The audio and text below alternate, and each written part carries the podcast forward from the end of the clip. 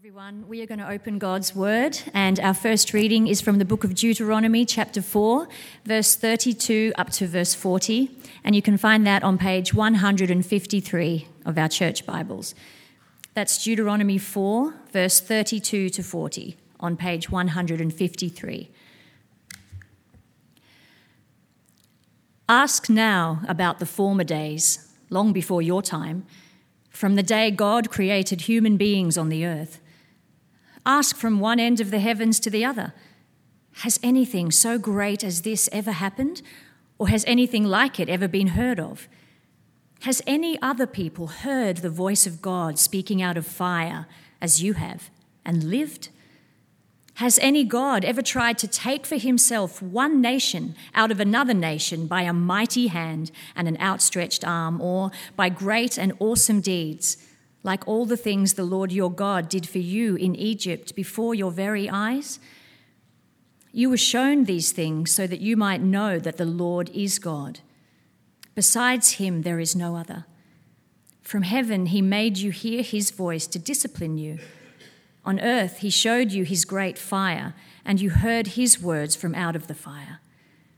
Because he loved your ancestors and chose their descendants after them, he brought you out of Egypt by his presence and his great strength to drive out before you nations greater and stronger than you, and to bring you into their land to give it to you for your inheritance, as it is today.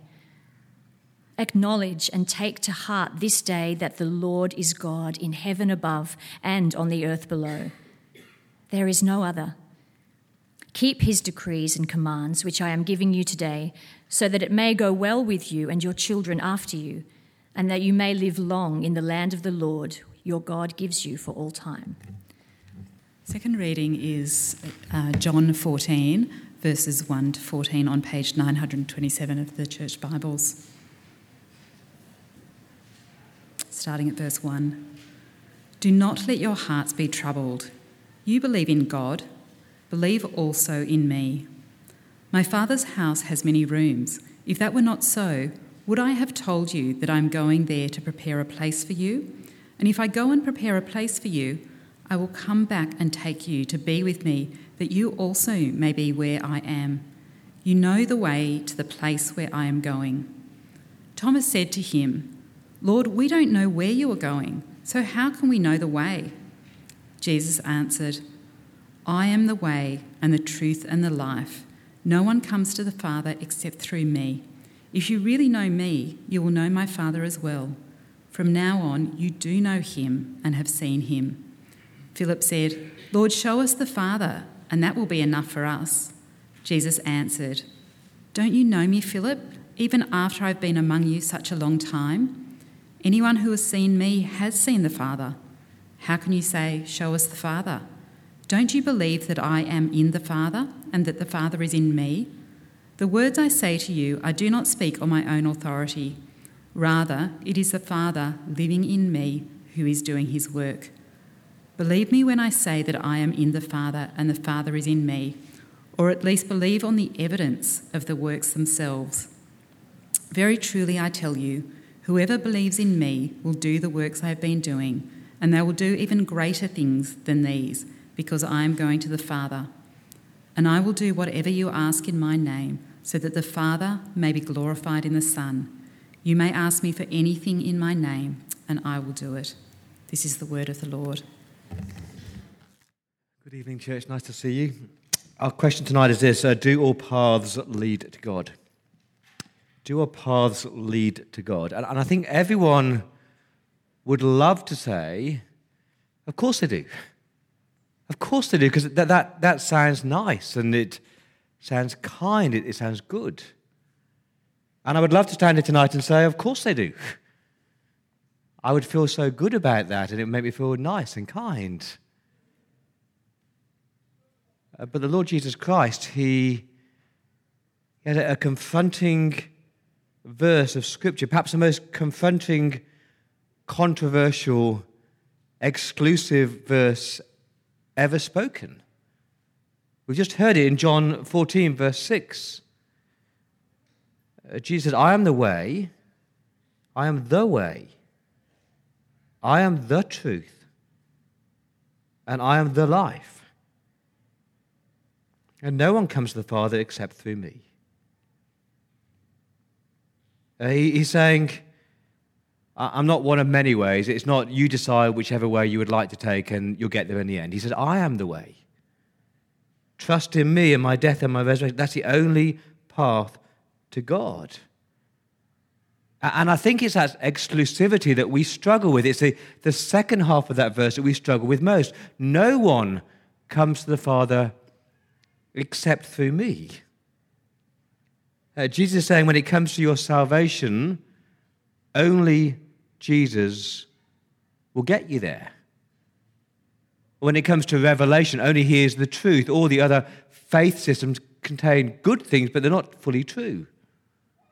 And when it comes to life, eternal life, only Jesus will guarantee you life beyond death. And to our, to our postmodern, pluralistic, multicultural ears, that verse sounds obnoxious, rude, and arrogant.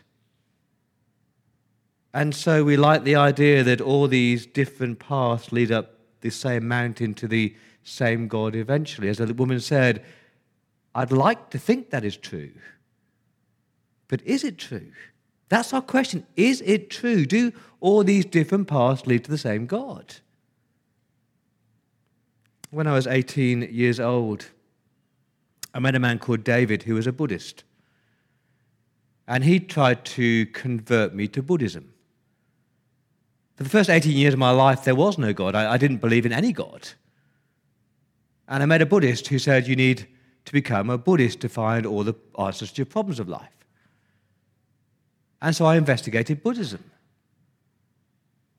But I decided that I wouldn't just investigate Buddhism, but I would investigate all world religions. So I walked into a bookshop in Oxford called Blackwell's and said, Give me seven books. And I walked out with this, this pile of books on, on Buddhism, Hinduism, uh, Islam, Christianity, Judaism, New Ageism, and atheism.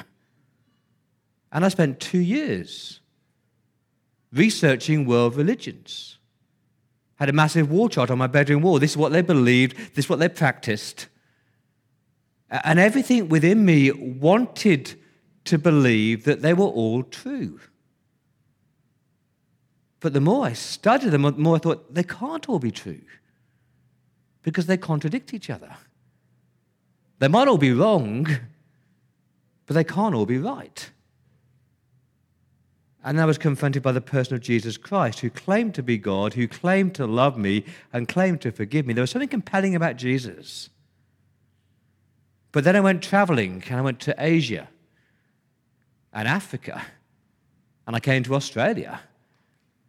And I was confronted by all these beautiful, lovely, kind, devout, sincere people, and they were worshipping in temples, and they were Buddhists, and they were Hindus, and they were all other kinds of religions.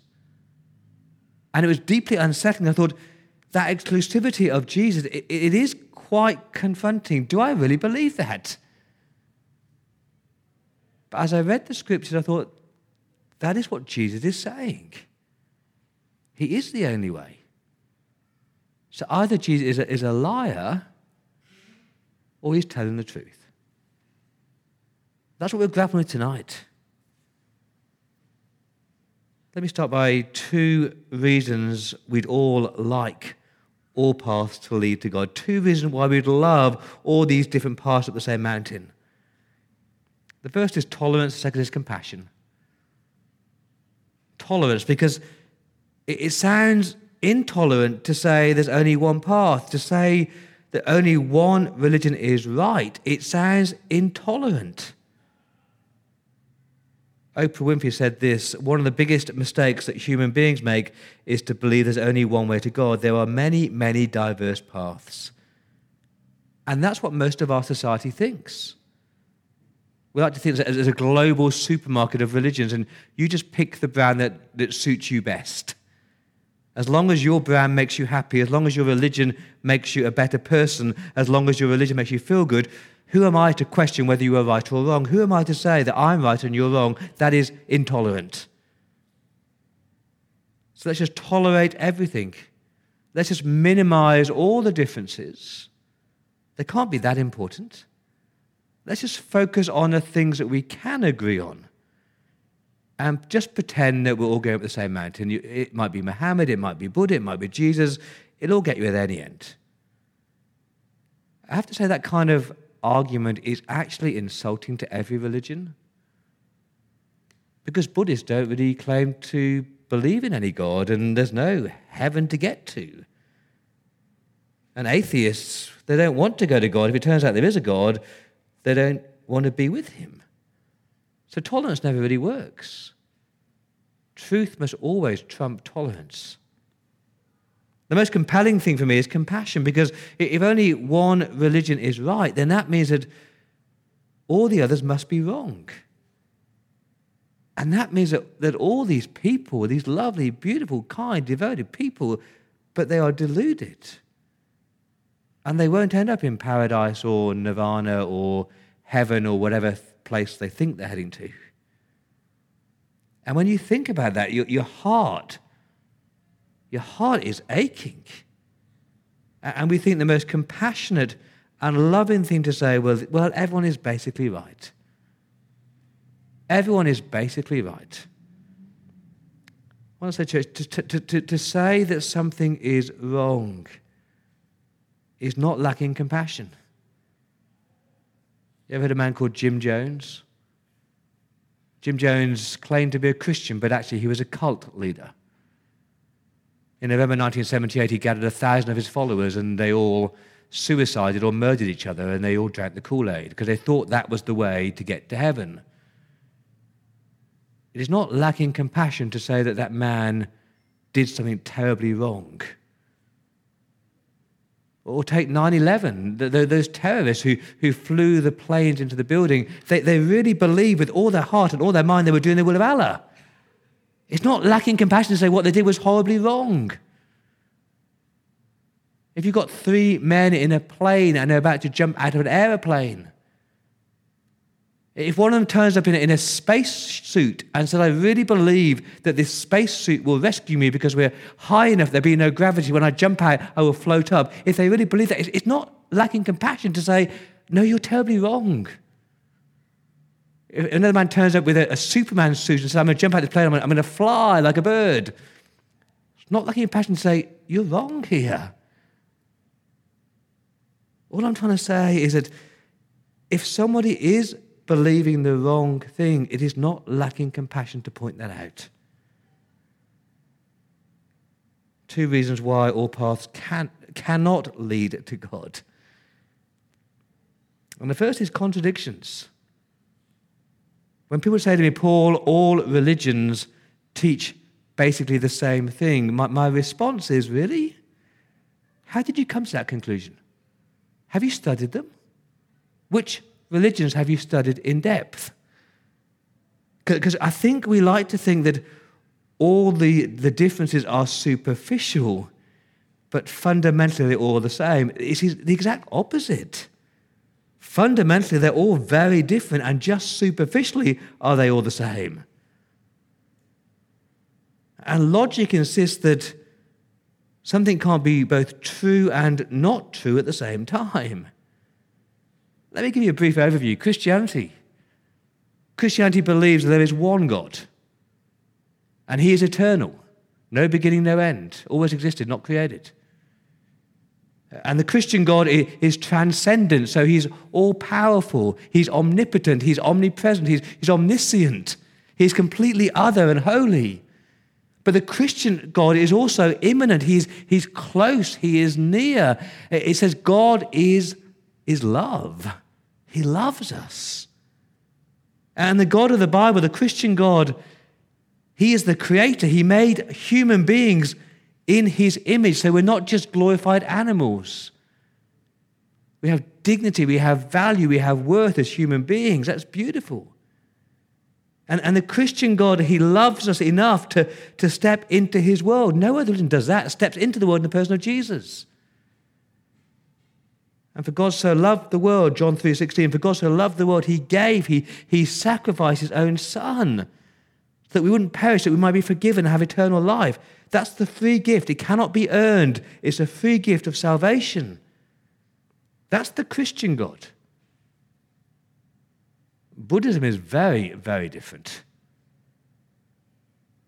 Buddhism doesn't technically, technically believe in any God. And the world that we live in is not created, it's just illusory. And human beings have no more value than animals. So in Buddhism, if you've got a, a starving child next to a fat cow, you couldn't possibly kill the cow to feed the child because they're of equal value. And, and in Buddhism, because they believe in karma, then that, that starving, suffering child must have done something terribly, terribly bad in their previous life to be starving and suffering now. And in Buddhism, pain and suffering is just an illusion. And the goal of Buddhism is nirvana, to cease to exist. And so when you die, you're reborn and you're reincarnated. And, and that is very different to Christianity. Uh, Hinduism is, is, similar to Buddhism, but again, it's different. Uh, Hinduism has no single founder, no common set of beliefs. Is a pantheistic religion, there's 33,000 different gods. And as human beings, you, you are one of four different social classes, depending on what your previous life has been like.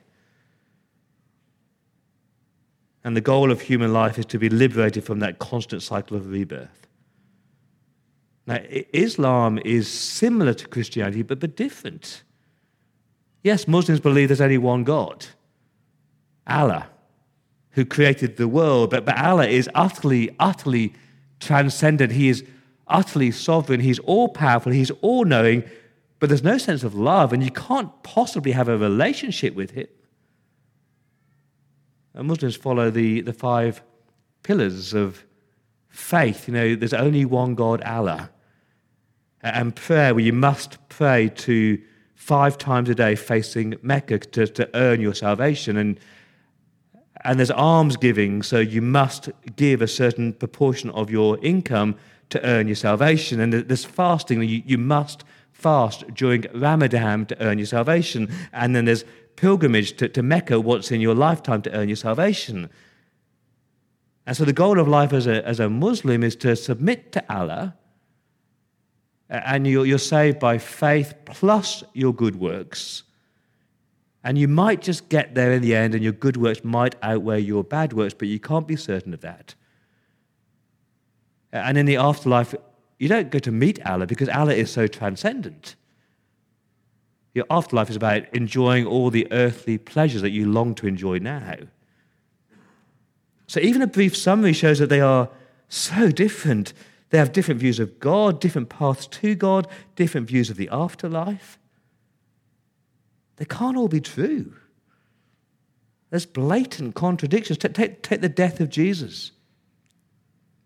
Now, Islam says that Jesus was a historical man, but he never died on a cross. He didn't die, God took him to heaven. Uh, some other dude went to the cross instead of Jesus. Now, as Christians, we would say that the, the death of Jesus on the cross is so foundational and fundamental to our faith. Without the death of Jesus, there is no forgiveness, there's no salvation. So, so did Jesus die on the cross or didn't he? They can't both be true. Now, some people might say to me, well, but Paul, I understand that beliefs are different, but they have the same moral code, the same golden rule. I want to say, really? You studied that? Because Christianity, what, what is the golden rule of Christianity? Jesus said, love God and love your neighbor. And then she said, Well, who is your neighbor? And Jesus went on to tell that story of the Good Samaritan. Who is your neighbor you're called to love? Anybody and everybody that comes across your path. What about that person who's hurt you? What about your enemy? What did Jesus say? Love your enemy and pray for your enemy. That is Christianity. But Islam says, hate your enemy and seek revenge. Is that the same golden rule? I don't think so. Uh, uh okay, Paul, I know the contradictions, but maybe they're all just partially true. Maybe there's some element of truth in each of them. Maybe we're seeing God from a different angle. It's like the, the parable of the, the blind men and the elephant. Have you heard that parable? You've got four blind men touching an elephant. And the first blind man touches the trunk and says, Oh, it's a palm tree. And the second blind man touches the tail and says, Oh, it's a rope. And the third blind man touches the ear and says, Oh, it's a fan. And the fourth blind man touches the side and says, Oh, it's a, it's a wall. Now, is it a rope? Is it a palm tree? Is it a wall? Is it a fan? No, it's an elephant. But each blind man is, is trying to explain from their reality what they think is there. But please don't tell me they're all partially right. They're all wrong. It's an elephant. And that, my friends, is a, is a fundamental problem with all world religions because they're all about people seeking after God, people trying to reach God, people trying to decide what God might be like. And the fundamental difference with Christianity is it's saying it's not about us trying to reach God, it's God reaching down to us. Not about us trying to decide what God is like, but it's God revealing himself to us in the person of Jesus Christ.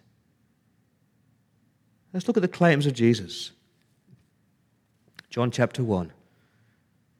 The Word became flesh. God became flesh. That's extraordinary. No other religion teaches that. God took on human flesh. God became a human being and made his dwelling among us. He, he came to live on earth. And we have seen the glory of God. As Jesus walked on water, we saw the glory. As Jesus turned water into wine, we saw his glory. As Jesus fed 5,000 people, we saw the glory of God. In the person of Jesus Christ, we can see God. And then Jesus said, I am the way, I am the truth, and I am the life. He's saying, Jesus is the way. When it comes to your salvation, it's not one of many ways to get to God. It's not follow this code of conduct or keep this religious rules. It's saying, just believe in Jesus. And they say, if you're a Muslim, then your salvation is dependent on whether your good deeds outweigh your bad deeds and whether you kept the five pillars. And there's no assurance. If you're a Buddhist, then every rebirth is just about karma trying to cease to exist. But the beautiful thing about Christianity, the beautiful thing about Jesus, is that he's offering you forgiveness. He's offering you this confidence and this certainty that you can stand before God as a forgiven sinner washed clean and fully forgiven. Because Christianity actually recognizes there's a problem with our human heart. Because we're not good and we're not perfect and we fail and we mess up and we need forgiveness. And God does not tell us to try harder or to go and clean up your own life. He just says, Let me wash you, let me clean you, let me cleanse you, let me forgive you. There's a wonderful scene in the TV show ER. Remember that, that George Clooney show? And a doctor is dying of cancer. And he's just racked with guilt because he gave a lethal injection to an innocent prisoner once. And he calls a, a, so, a so-called Christian chaplain. And he longs to know how he can be forgiven. It goes like this The dying man. I don't want to go on. Can't you see I'm old? I have cancer. I've had enough. The only thing holding me back is I'm afraid. I'm afraid of what comes next. Chaplain. Well, what do you think that is? You tell me, is atonement even possible? What, what does God want from me? says the man. Chaplain. I think it's up to each person to interpret what God wants. What are you saying? Because all I'm hearing is some new age, God is love, one size fits all crap. I don't have time for this now. I understand. No, you don't understand. You don't understand. How could you possibly say that? No, listen to me. I want a real chaplain who believes in a real God and a real hell. I hear you're frustrated. No, I need answers. And all your questions and your uncertainty are only making things worse. I know you're upset. No, I need someone who will look me in the eye and tell me, tell me, please, how can I find forgiveness? Because I'm running out of time. Isn't that what we need? Someone who will just tell us how we can be forgiven. And we don't need five pillars of Islam or the Ten Commandments because they just make us feel even more guilty because we can't do it, we can't keep it.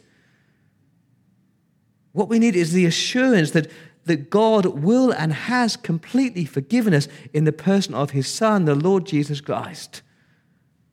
That's why God bothered to come in flesh, to die on that cross and call out those words, It is finished.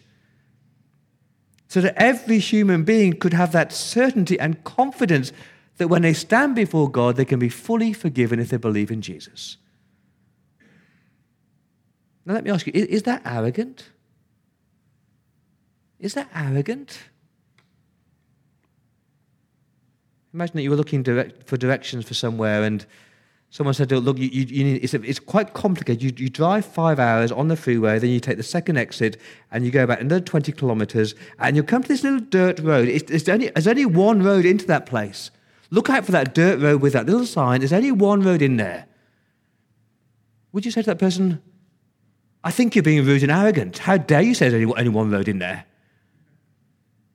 If there's only one road in there, he's not being arrogant. Or try this one. If you go to the doctors and the doctor says, I'm, I'm really sorry, but you're dying of cancer, come back next week and I'll give you the treatment plan. And then during the week, you have coffee with a mate, and your, your mate says to you, I'm so sorry you've got cancer. Why don't you try broccoli? No, broccoli is a superfood, so just eat broccoli, and that will deal with your cancer. And another friend says to you, oh, I'm, I'm really sorry you've got cancer. Uh, why don't you just quit your job, sleep more, have less stress, because stress causes cancer, so get rid of stress and you'll be cancer free. Another friend says to you, oh, just meditate. Meditate, and you can, you can meditate the cancer away. And so you rock up to the doctors the following weekend. the doctor says to you, Look, you've got cancer, and there's only one way to be healed, and that is chemotherapy. You're going to say to your doctor, How dare you say that? That's so arrogant. Because my friend says, Try broccoli, or sleep more, or meditate more. And what if the doctor said to you, Oh, I'm terribly sorry. I, I didn't mean to offend you. Your, your friends, they sound such lovely people. Maybe you should try broccoli, and maybe you should, should try sleep. Forget the chemotherapy. Give the other ones a go. Would that be a good doctor? Of course not. He loves you enough to want to heal you. He's not being arrogant. He's just trying to tell you this is the way to be saved. Well, let me say that most Christians, lots of Christians, are arrogant and obnoxious in the way we talk about it. But we shouldn't be, should we? Because the only thing that we've contributed to our salvation is our sin. It's all God's grace.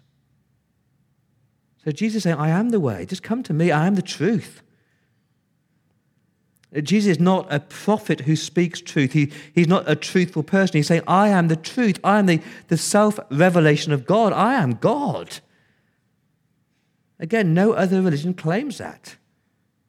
Muhammad claimed to hear the voice of an archangel in a cave, and Buddha claimed to hear the voice of God in a moment of enlightenment under a tree. But was that really the voice of God? How do you know? And Christianity doesn't ask you to believe in an inner voice of God. It says, no, God has come down in a person and revealed himself to you. He claimed to be God. Verse 1 Believe in God, believe also in me. Verse 7 If you really know me, you'll know my Father. If you know Jesus, you will know God. Have you really seen God? Where do you see God? I hope you know you see God not in a majestic mountaintop or not in a splendid sunrise or beautiful beach. You see God in the person of Jesus Christ. When people say to me, Paul, Jesus never claimed to be God, I want to say, really, what Bible are you reading? John 1? No one's ever seen God, but the only Son, who is himself God, has made him known. And I love this about Christianity. It's the only religion that claims that God is revealing himself in a person. It's not us deciding what God is like. We are just the blind people, grasping at truth. But God has revealed truth in a person called Jesus. And Jesus is life. He's the destination. He's the one who will give you life beyond this grave. In my Father's house are many rooms. I love that. The, the place that we're heading to is not some distant, unfamiliar place. We're going home. We're going home to be with a Father who loves us and a Savior who welcomes us and, and with people who care for us. Because the Christian God is not about reincarnation or resuscitation or annihilation, He's about resurrection. And we know it's true because Jesus was raised. The tomb was empty, He's risen. When I was lecturing mathematics, I had two types of students. When, when students couldn't understand a word I was saying, there's, there's one group of students that would just nod as if they understood, but they had no idea what I was talking about. Another group of students would say, Sir, you're making no sense. You're talking nonsense. I don't get it. And can I say tonight, if you're here and you don't understand what I'm saying, if you're still confused about all these different world religions and where, where, Jesus fits into it, please don't just sit here and nod your head saying it's okay, it's okay. Don't. Come and say, I don't get it. Come and do Alpha. Come and do Alpha and discover for yourself the claims of Jesus Christ. But don't just ignore it. If Jesus is the only way, if, as the Bible says in Acts chapter 4, salvation is found in no one else but Jesus Christ, if that is true, you cannot ignore it. And I want to say there's something actually beautiful about exclusivity. Because if Jesus is the only way, it means that that way is open to anybody and everybody. It doesn't matter whether you've kept the rules. It doesn't matter whether you've said your prayers. It doesn't matter whether you lived a good life or a terrible life. It doesn't matter if you've been religious or unreligious. It doesn't matter whether you're educated or uneducated. It doesn't matter. Because it's not about what you do, it's what Christ has done for you. So the exclusivity of Jesus is actually so inclusive because everybody is welcome. Everybody, anybody can come to Jesus and find salvation and rest for their weary souls. Do all paths lead to God? I have to say no. No, they don't. It's not like Google Maps where you put in your, your starting point and your destination and you get three options the, the fastest route and the cheapest route and the scenic route. I'd like that to be true. I'd like a bit of Hinduism, a bit of Buddhism, a bit of Jesus, but it's not true. And, and to be honest, I think to say it is true is offensive to God. Because if there was any other way to reach God, why on earth would God sacrifice his own son? If there's any other way, then that Christian God is not merciful but a monster. But the way of Jesus is a way of grace and a way of love and a way of compassion and kindness and truth. And that's why I believe that Jesus is the way, the truth, and the life. Let me pray.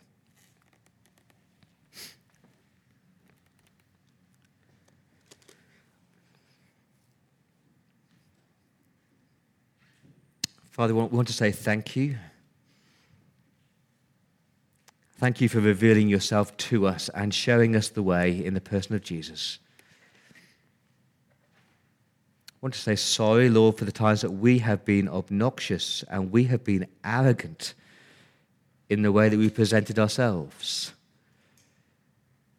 I want to say, please, please open the eyes of so many people who don't yet believe. We ask that for Jesus' sake.